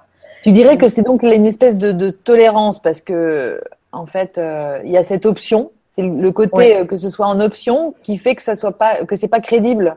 C'est ça. ils, émettent, ouais, ils émettent des doutes par rapport à cette, à cette discipline, à cette philosophie. Dingue. mais il y en a aussi beaucoup qui pratiquent le yoga, hein, qui, euh, euh, voilà, ça leur fait du bien, mais c'est pas forcément, euh, c'est pas forcément comme nous, devenu une discipline, quelque chose de régulier. Eux, il y en a qui naissent avec et qu'on pratique tous les jours et qu'on a toujours pratiqué et ça fait partie. On va pas forcément appeler ça yoga en fait, c'est notre, c'est notre rituel. Façon d'être, façon d'être, c'est ça. Ouais. Et d'ailleurs, les, les, femmes, les indiennes, le matin, alors pas partout, mais beaucoup dans les villages en Inde, elles, elles font des, des grands dessins devant leur porte, donc avec une craie. Donc ah ça, c'est voilà, suivant la divinité, suivant ce, ce, dont elles ont besoin. Ça peut être pour amener la richesse, pour amener la paix. Ça peut être aussi simplement quelque chose de décoratif parce que parce que c'est Diwali, parce que voilà, il y a une fête indienne. Et euh, le fait de, de faire cette activité tous les matins, au lever du soleil, elles font leur yoga en fait. Elles, elles, se mettent dans une posture où elles sont penchées en avant, le dos bien droit, elles sont hyper concentrées à ce qu'elles font, pleinement voilà, dans leur activité et elles font du yoga et c'est leur quart d'heure ou leur demi-heure de yoga. Excellent. Voilà, donc le yoga, c'est pas forcément voilà, faire des postures, se mettre sur la tête ou des choses comme ça. Il y en a qui en font, en effet, il y en a qui l'enseignent. Le yoga, il y a des très très grandes écoles et des maîtres euh, exceptionnels. Mm. Et il y a aussi bah, ce qu'on pratique au quotidien. Voilà, porter quelque chose sur la tête et d'être en équilibre. C'est ça, il y en a aussi beaucoup de femmes qui travaillent et qui portent des trucs sur la tête. Euh. C'est ça, ouais. En J'ai envie de dire, ils pratiquent peut-être, enfin certains pratiquent peut-être plus le yoga que nous, ils sont beaucoup plus connectés à eux-mêmes. C'est ça. Voilà. Mais oui, c'est ça aussi. Bah, en plus, c'est quelque chose qui semble, qui semble beaucoup plus accessible à tous ces gens euh, qu'à nous. Hein. Nous, c'est vraiment une démarche euh, de retour, euh, de retour à soi qu'on est tous en train d'entreprendre, comme ça, tranquille. Ouais. Pour certains, une démarche spirituelle. Tout à fait, qu'on peut qualifier, voilà, exactement. Mais, mais là-bas, ça semble vraiment euh, un truc plus euh, naturel, quoi. Ouais. Ce qui est, ce qui est le cas chez nous, mais en fait, on a, voilà, on a l'impression que c'est quand même un truc à regagner, quoi. C'est ça. ils nous prennent un peu pour des fous hein, quand tu vois le rythme qu'on a. Alors, ouais c'est une généralité, donc c'est pas forcément, ça n'a pas beaucoup de sens, mais à Mumbai et à Delhi et à Calcutta, c'est pareil, ça va oui, à l'heure et euh, voilà, ça se modernise. Mais, mais oui, quand ils nous voient euh, courir tout le temps partout, euh, partir dans tous les sens, le mental jamais posé, à être hyper distrait, c'est euh, mais ils nous regardent et ils rigolent. Mm. ils s'amusent bien à nous observer. voilà, à se demander en fait c'est quoi les valeurs, c'est quoi le sens de la vie. Et alors en plus quand on leur dit qu'on ne croit pas en un dieu, là c'est là c'est le C'est la totale. Voilà, c'est-à-dire qu'on va jamais demander à un Indien si s'il croit en Dieu. C'est voilà, ça va de soi. C'est ça. Tous. Il n'y en a pas qui se disent laïcs ou euh, agnostiques. Ou... Alors moi, j'en ai jamais rencontré. Je pense que ça doit être assez rare, t'as raison, mais je sais pas. Je pense, ouais, parce que ça fait vraiment partie de leur culture. Ils, naissent et ils baignent là-dedans. Il y a un Dieu pour tout, tout le temps. Ils sont tous réincarnés, transformés, ils se marient, ils se... enfin voilà, il y a des guerres, il y a, il y a plein de choses. Il y a d'ailleurs euh, des histoires, des légendes qui sont passionnantes, mais comme beaucoup de postures de yoga sont inspirées euh, ah des éléments de la nature, euh, des animaux, et voilà, il y a des histoires aussi liées aux dieux. Donc, Anumasana, le, grand écart, c'est le dieu, le dieu des singes voilà, il y a des histoires, pas sur toutes les postures, mais il y en a aussi. Ah ouais, ça c'est génial. Euh, et donc, eux, limite, ils s'attachent plus à l'histoire qu'il y a derrière. Ils prennent beaucoup plus de plaisir à nous raconter des histoires, les histoires des dieux. Et, euh, oui, quelqu'un de 25 ans là-bas euh, connaît quasiment toutes les histoires, ouais. Parce qu'on les endort avec ça, les enfants, on leur en parle à l'école. Ah, c'est des légendes ouais. qui se transmettent. C'est ça. Ouais, ouais, complètement. D'ailleurs, j'avais, j'avais rencontré un Indien et et lui, donc c'était Ganesha. Alors ça dépend des États, donc c'est pareil, il faut prendre ce qu'il y a à apprendre. Mais euh, lui, son dieu, c'était Ganesha, donc il allait le vénérer au temple Ganesha. L'éléphant Ganesh Tout à fait, Ganesh, avec, la, hmm. avec la petite souris. Ouais. Et donc lui, euh, le jour qui était relié à Ganesha, euh, c'était le mardi. Et donc il jeûnait tous les mardis. D'accord. C'était une dévotion. Hmm. Une dévotion au dieu. Euh, et, mais c'était complètement naturel. Le mardi, je ne mangeais jamais. Il avait fait ça toute sa vie ou? C'est ça. Ouais. À partir du moment où il a choisi son, son dieu, euh, c'était ça. Ouais. Ah ouais. Ah ouais, tu choisis. Voilà, c'est dévotion, ouais. Mm. Donc voilà, c'est une relation au divin qui est complètement différente de nous. Mais c'est super euh, intéressant en fait de, de découvrir ça je pense que c'est en restant aussi un certain temps dans le pays que tu peux euh, piger aussi cette. Euh, ouais. Ouais. serait revenu trop vite, euh, enfin aussi vite que ton, ton ami, c'était c'était plus difficile peut-être d'acquérir ça, de piger. oui, parce que je crois que dans un premier temps, on reste sur des choses assez superficielles de ce qu'on voit, en tout cas de ce qu'on observe. Ça. On se dit ah oui c'est difficile, ah oui il y a les castes, ah oui c'est violent. Mm. Il y a beaucoup d'a priori, hein, c'est vraiment un bouleversement. C'est clair. Et puis après, tu apprends à connaître les personnes. Et, euh, mon prof de yoga, justement, me disait mais les castes, mais non, nous, on est tous pour et on est content que ça existe et les gens sont heureux avec ça. Voilà. Et si on veut une ascension sociale ou quelque chose, il y a des exceptions qui le montrent et on peut voilà, aller vers ça. Mm. Mm. Mais, euh, mais ça crée, euh, ouais, ça, ça crée vraiment quelque chose de très organisé. C'est ça. Dans leur, dans leur pays et heureusement qu'il y a ça. Mm. Ça leur convient, ouais. C'est ouais. non, c'est vraiment une.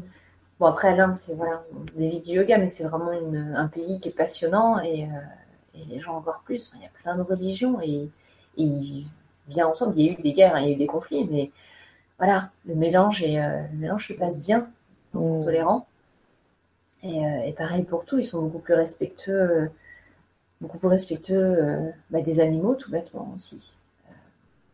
Des, des animaux aussi. Bah oui, c'est vrai qu'on voit les, les, les, voitures s'arrêtent pour laisser passer. Euh, les vaches sacrées. les vaches sacrées. Euh, mais même un chat, moi un jour c'était exactement un chat sacré, je sais pas, mais en tout cas, c'est impressionnant. Ouais. Non, non, puis le respect aussi envers la nature. Oui. Ça très clairement, c'est. Euh, je crois que c'est ça qui est touchant aussi, c'est de voir comment à certains endroits, c'est une généralité sur un sous-continent, donc il y a des exceptions euh, à chaque endroit, mais de voir aussi comment l'humain peut vivre en harmonie avec ce qui l'entoure, sans forcément être dans la violence ou d'être dans la compétition. Voilà, c'est-à-dire que tout peut fonctionner aussi quand on reste à sa place et mm. qu'on s'écoute. Les animaux, bah, ils ont aussi leur raison d'être, euh, leur raison de vivre. Et puis la nature aussi euh, nous apporte beaucoup. Enfin, je veux dire, les, les saisons, elles sont là pour et par la nature. Et si nous, on s'écoutait, bah, ça serait quand même chouette. Quoi. Ah ouais. C'est chouette de se On y vient. Voilà. d'être plus en, introspection, peut-être aussi en hiver, d'être euh, chez soi, plus au calme et euh, mm. réfléchir à soi, euh, se poser, et puis d'être beaucoup plus en extérieur et en expansion au printemps et en été quand tout, voilà, tout rebourgeonne, tout recircule, quand les journées sont plus longues. Mm. Il y a vraiment une logique à, vivre en harmonie avec la nature. Génial. Que tu as été, que as été recapté là-bas. Enfin, que tu as certainement en toi aussi, de toute façon, mais. Mais je pense, après, c'est un peu comme tout le monde, je pense qu'on a des choses comme ça qui nous appellent. Hein. Ouais, c'est ça. Voilà, quand on trouve savoir quand on se dit, ah oui, c'est vrai, il y a 5 ans, il y a eu ça, il y a 3 ans, il y a eu ça, il y a 10 ans déjà, ça m'appelait. Puis quand on c'est une évidence. Mais oui, mais oui, complètement. Donc, toi, tu apportes et tu sèmes, tu sèmes tout ça. Euh, nous, on a de la chance dans le coin de Caen, à Caen, autour de Caen. Euh, il y, a, y, a, du monde, il y a beaucoup de, il y a, y a énormément de, profs de yoga, de pratiquants de yoga, ça augmente. Tu as vu ça aussi ces dernières années, toi les... Ça explose même. Ça explose. Ouais, ouais complètement. Après, euh, bah, c'est chouette parce qu'il y en a besoin. On a tous besoin de pratiquer, on a tous besoin euh, euh, voilà, d'avoir, d'avoir aussi des, guides, alors voilà, guides spirituels ou maîtres, peu importe, mais en tout cas quelqu'un qui nous, qui nous amène vers une pratique qui nous convient. Oui. Même si vous avez essayé un cours de yoga et que ça a été une catastrophe, ça arrive. c'est peut-être pas le bon yoga, peut-être pas le bon prof, donc voilà, vraiment d'aller voir, d'aller découvrir. Mm. Et puis de faire ouais, des cours d'essai, des ateliers, des choses comme ça. Euh, peut-être que c'est pas forcément une discipline qui vous convient à vous, euh, ça j'entends. Après, elle, l'aide et elle accompagne dans pas mal de choses. Ouais, c'est ça. Elle est intéressante. Mais ouais, c'est vrai qu'il y a vraiment un, un, mouvement là avec le yoga. Euh. Oui, et puis c'est vrai que, enfin moi, c'est tout simple, mais c'est vrai que le nombre de gens qui m'ont dit, euh, je, ah, depuis que je fais du yoga, je me sens tellement mieux et tout, c'est aussi simple que ça, mais c'est tellement euh, une vérité. Je pense que ça devrait être déployé aussi auprès des personnes âgées, peut-être dans les maisons de retraite. Enfin, je pense que ça, ça, doit, ça doit exister, mais à augmenter, quoi. Ah, il y en a de plus en plus pour les enfants. Dans les écoles, il y en a de plus en plus. Ouais. Mm. Ouais. Ouais, ouais, c'est euh, bah, c'est chouette. Enfin, voilà, si chacun peut retrouver sa paix intérieure, euh, voilà, je pense qu'on a, je pense qu'on a éradiqué une bonne partie des choses. Euh, ah oui, on a tout à gagner. Voilà, ah, c'est sûr. Mmh. Ah ouais. Ah ouais, pour voir la, la paix, la paix, la paix globale. Chouette. On commence par la paix intérieure et on avance avec ça. Et on avance avec ça, exactement. Ouais, ah ouais tout à fait. Ah ouais, la liberté. Pardon, vas-y. Non, mais j'allais dire, est-ce que tu as deux, deux ou trois petites petits trucs à, à nous donner euh, comme ça? Parce qu'il n'y a pas de questions. Les gens sont en train de boire tes paroles, mais euh, il n'y a pas vraiment de, de, questions. Donc euh, profitons-en. Moi, j'en profite personnellement. et, et j'ai envie de te demander, voilà, bah, tu vois, comme tu nous as donné ce, ce, truc de respirer trois fois en ouvrant les bras comme ça, aussi simple que ça. Ouais. des choses, c'est vrai que c'est pas si simple de, de, de montrer des postures. On n'est pas sur nos tapis et tout ça, mais voilà, tu penses peut-être à deux, trois trucs à nous donner comme ça pour que le yoga accompagne aussi notre ouverture de conscience et euh, ouais, ça, peut être en effet des choses, des choses simples. Là, je vous disais d'ouvrir les bras euh, vers le côté. Je sais pas si on oui. Très bien. On va se reculer. Les bras vers le côté. Mais ça peut être aussi ce qu'on appelle la pendiculation, d'étirer les bras vers le ciel. Donc on inspire, on s'étire, on écarte bien les doigts, on ouvre bien les paumes de main, on vient creuser le dos, ouvrir la poitrine. Et vraiment, on inspire, on fait une légère rétention pour aller chercher une sensation de bien-être. Et à l'expire, on ouvre bien grand la bouche. Ok. Voilà. Ça, ça, fait circuler. Ça fait circuler. Ouais, parce qu'on inspire, là, on détend le diaphragme, on étire vraiment tous les organes, tout le corps, on est en ouverture. C'est ce que font tous les animaux. On est les seuls à pas le faire sur Terre. Tous les animaux s'étirent. D'accord. Tous les animaux, quand ils se lèvent, voilà, ou quand ils se réveillent le matin ou n'importe quel moment de la journée, ils s'étirent. Le chat, le chien, voilà, ils ont tous un moment de remobilisation du corps. C'est ça. Nous, on le fait pas. Le réveil sonne, hop, on se lève et on y va, on enchaîne. On, est parti. Voilà. Prenez le temps de vous étirer tous les matins, tous les soirs, à n'importe quel moment de la journée. Et ça, c'est quelque chose que vous pouvez faire au bureau. Vraiment, vous asseyez sur la chaise, vous inspirez et ouais, on une sensation agréable. On écarte bien les doigts, on ouvre la poitrine, on creuse le dos. Et à l'expire, on ouvre bien grand la bouche et on relâche les bras. Voilà. Et ça, ça aide aussi à dompter un peu les émotions. Si j'ai une colère, voilà, je l'accueille, je l'accepte. Si j'y vais, je la vis et je relâche. D'accord. Ah ouais, super. C'est quelque chose de simple qui peut faire du bien. Et ce que je conseille ensuite, Si vous êtes debout, c'est de se pencher en avant. D'accord. on relâche complètement la tête, les bras, les épaules. Et là, celle-là, elle fait du bien parce qu'on se retrouve, on est plutôt en fermeture. on met notre, notre tête entre les, genoux, enfin, on est vraiment. Euh, on relâche complètement vers l'avant. Ouais. Donc, ça peut être les jambes tendues ou les jambes légèrement fléchies. Ça dépend des personnes. Voilà, ah oui, d'accord. À l'arrière des jambes, vous tendez les jambes. Si on plie légèrement les jambes, ben, on soulage le bas du dos. Et là, simplement faire des petits mouvements vers l'avant. D'accord. Vraiment vers l'avant, en relâchant la tête, les bras complètement. C'est le poids du corps vers l'avant qui va vous aider à étirer. D'accord. Donc vers ces deux postures-là déjà, ça fait du bien. C'est, ouais, très bien. Avec la respiration, et c'est. Voilà, ouais. Toujours, alors, c'est une généralité, il y a toujours des exceptions dans les postures aussi, mais à l'inspire, on ouvre, ou on ouvre à l'inspire, et à l'expire, je referme. D'accord. Ça, c'est aussi un truc à savoir. D'accord. Voilà. Ouais. Et quand vous faites l'inverse ou quoi, c'est aussi ce qui crée des faux mouvements parfois. Soit des points de côté, soit des mouvements au niveau des douleurs au niveau musculaire, les côtes ou dans le dos, c'est voilà, c'est des petites choses, on sent ah j'ai fait un faux mouvement. Ok. pas respirer au bon moment ou au bon endroit. Hmm. D'accord, ouais, bah super. Et merci beaucoup pour ça parce que c'est des petites choses euh, toutes simples, mais franchement, je pense qu'une fois que tu entends ça, moi je le, bah voilà, on en parle souvent et c'est vrai que c'est au quotidien, tu sens tout de suite la différence en fait entre le moment 1 et le moment 2 où tu as pratiqué ça. ça entre les deux. Ouais. Et, je, sur une chaise, pardon, vas-y. Oui, vas-y, vas-y, non, non, vas-y. Bah, ça peut être simplement de placer les mains au niveau des hanches. Oui. Et de bien ouvrir les coudes vers l'arrière. Voilà, donc là, on a la poitrine bien ouverte, on rapproche les coudes l'un de l'autre. Ouais. Voilà, quelque chose d'agréable. Et là, pareil, on fait cinq belles respirations conscientes. J'inspire. Et vous allez sentir l'abdomen, la cage thoracique. Et j'expire. Et là, vous faites respirer l'abdomen, vous détendez le diaphragme. J'inspire et j'expire.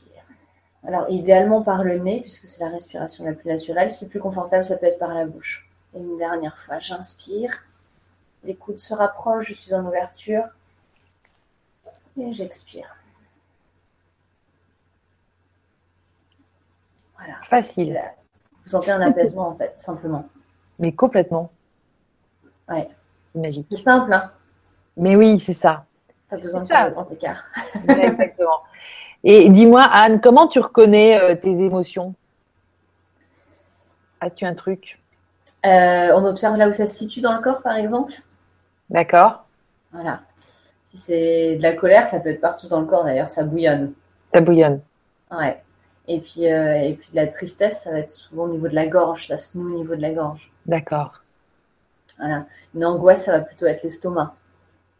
Après, pareil, c'est des généralités, il y a des exceptions, mais c'est vraiment d'observer là où ça se situe. Et après, si on peut aller plus loin, c'est d'aller voir quel a été l'élément déclencheur. Ah je me sens en colère. Ah je me sens bien énervée. Mais à quel moment est-ce que je me suis sentie énervée? À quel moment ça a déclenché ou réveillé ça en moi hmm. Est-ce que c'est la situation ou est-ce que c'est la personne? Et pourquoi est-ce que ça a réveillé ça en moi en fait? Parce que les événements, il y a l'événement en tant que tel. L'événement, voilà. Mais l'événement, en fait, lui, il est pour rien, il est là. Le problème, c'est la façon dont moi j'ai réagi ou ce qui fait écho en moi. Voilà. Et ça, ça fait écho en moi. Alors pourquoi ça fait écho en moi? Quelle blessure ça réveille en moi? Pourquoi est-ce que ces propos m'ont blessé Pourquoi est-ce que euh, sa colère m'a touché Des fois, il y a quelqu'un qui peut, je sais pas, nous crier dessus et on reste complètement indifférent. Oui. Et à d'autres moments, alors là, ça y est, c'est parti, je réponds, il répond, on répond et on s'en sort pas. Pourquoi est-ce que cette personne-là, ces propos-là ou la situation a généré ça en moi? Et ça, c'est intéressant après de travailler, d'aller plus loin. Comment? Comment? Bah, D'observer donc le, pourquoi du comment. En fait, là, on arrive dans le mental. Mais euh, ok, est-ce que ça réveille ensuite un sentiment d'abandon, de rejet, de jalousie, un manque de confiance en moi? Mm. Souvent, souvent, ça revient au manque de confiance en soi. Quand on se sent en confiance avec soi-même, on est un peu invincible. C'est clair. C'est la force. Là, c'est C'est ça, exactement. Mm. Mm. C'est ce qu'on disait tout à l'heure. Et puis après, va travailler avec euh, voilà l'abandon. Et puis euh, et après, il y a plusieurs choses en fait suivant les personnes. moi, je travaille avec le yoga, le corps. Je passe oui. par le corps et la respiration. Il y a des choses de FT aussi qui travaillent très bien. Ah oui. Qui fonctionnent très bien.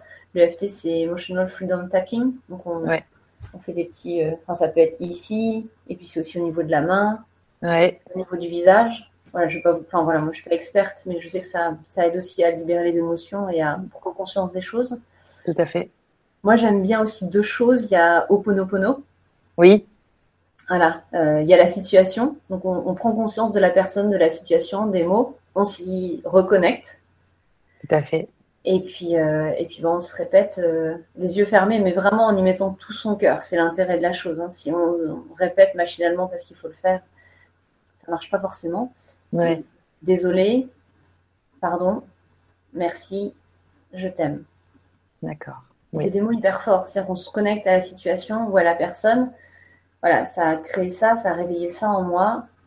Désolé, pardon, merci, je t'aime. Et tout y est. Mm. Et après, ça peut faire pleurer, ça peut faire rire.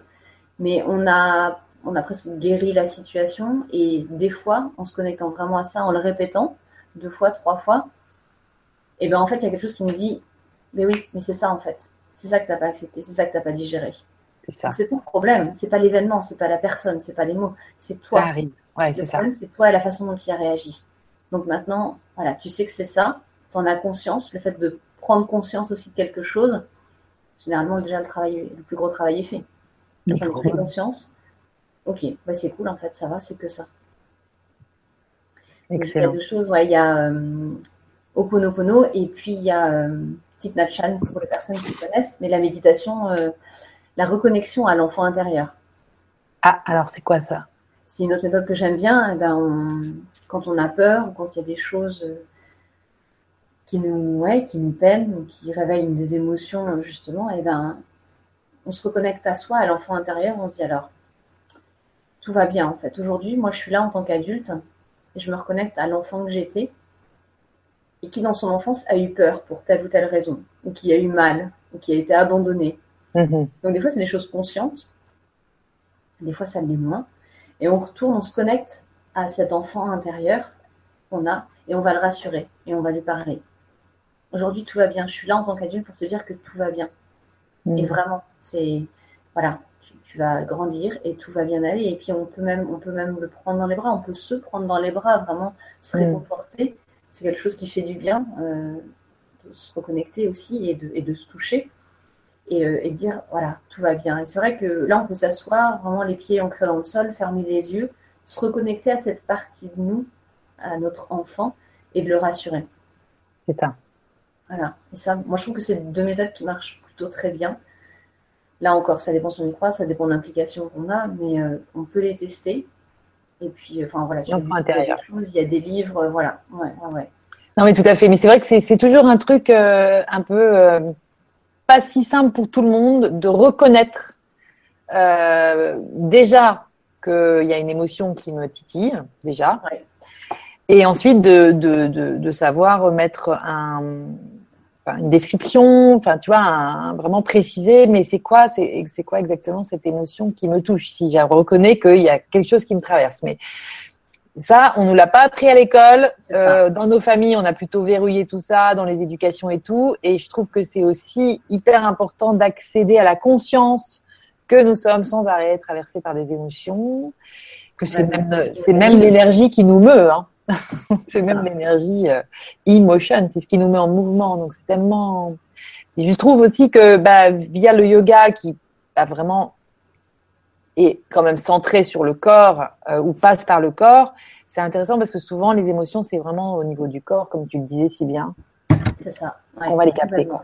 Complètement. Mm. Et il y a beaucoup de personnes qui me disent, euh, quand je commence les séances de yoga, notamment pour les nouvelles personnes, je demande un petit peu comment vous sentez, est-ce que vous avez des, voilà, des opérations récentes, des fractures ou des éléments que je dois connaître pour la séance? 90% des personnes ont mal au dos. Voilà, de manière plus ou moins importante, mais le dos, il prend cher. Ça, c'est Il clair. prend super cher. Alors pourquoi? Voilà. Le pire pour le corps, c'est l'immobilité. Vous Hmm. êtes assise 8 heures par jour devant un écran, ou même d'ailleurs n'importe. C'est- Ouais. Vous êtes immobile, et immobile, c'est de rester dans la même posture. Si vous êtes allongé, c'est pareil. Si vous êtes tout ça. le temps debout, pour les serveurs, les serveuses, c'est pareil, c'est horrible. Ce qu'il faut, c'est du mouvement, c'est que ça circule. Voilà. Et on sait, le corps, bah, après, ça va. Quand on bloque la respiration, on bloque le diaphragme, comme je vous disais, les organes ne respirent plus. Bon, bah, le corps, si on sursollicite des zones, des parties, des articulations, il ne peut pas non plus. Et le dos, bah, le dos, il n'est pas forcément en ouverture, il n'est pas forcément en fermeture, il n'est pas forcément en torsion. Voilà. Et oui, il ne bouge plus en fait. Mais les vertèbres, elles ont besoin de mobilité. Si je suis plus ravachie, toujours là, alors les épaules, le pire, c'est voilà, c'est ça. Donc je referme et euh, ah ah je protège mon cœur, hein. je me protège moi, je suis complètement en fermeture. Mais bon, c'est avec l'ouverture au monde que j'arrive à avancer. C'est ça, c'est ça. Donc ouais, le mal de dos, ben voilà, dès qu'on fait des choses mais super simples, euh, quelques dos creux dos on est à quatre pattes et on fait vraiment des mouvements avec la colonne. J'inspire, je creuse, j'expire, j'arrondis. Et ben là, vous faites circuler en fait, vous remobilisez la colonne. Mm. Et ça, c'est chouette. Tu as complètement raison. C'est le corps. Le corps nous parle. Quand on a mal quelque part, c'est voilà, qu'est-ce que j'ai, euh, qu'est-ce que j'ai besoin de changer, qu'est-ce que j'ai besoin de faire, mm. écouter pour, euh, pour, revenir à moi et puis, prendre en compte. C'est ça. Mm. Enfin. c'est ça. bah, écoute, merci beaucoup Anne, c'est génial tout ce que tu nous as sagement euh, décrit comme ça dans... et ce que tu nous as offert de toi aussi. Bah, merci beaucoup. De ta belle personne. Et donc, ah. bah, on te retrouve sur les tapis. en plus, toi, tu, tu, as, tu as un blog très, très beau. Euh, j'aime beaucoup. C'est Yoga, Yogan, un site internet. Hein. et sur lequel tu postes des vidéos d'ailleurs.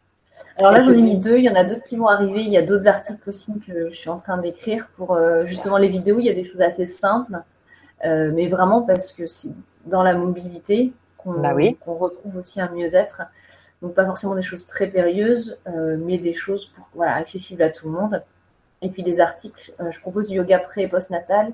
Et c'est pareil, c'est juste passionnant de travailler avec les futures mamans ou les mamans. Mmh. Et, et, le yoga aide beaucoup dans bah, dans l'accompagnement pendant la grossesse et puis juste après, parce que bah, le corps se transforme. Et eh oui. Donc on en prend soin. Génial. On accompagne en fait cette, cette transformation du corps en fait. C'est ça, mmh. exactement. Et, le bébé doit, doit ressentir aussi euh, les bienfaits. Généralement, la première séance, on, me dit oui, ça bouge, ça bouge beaucoup.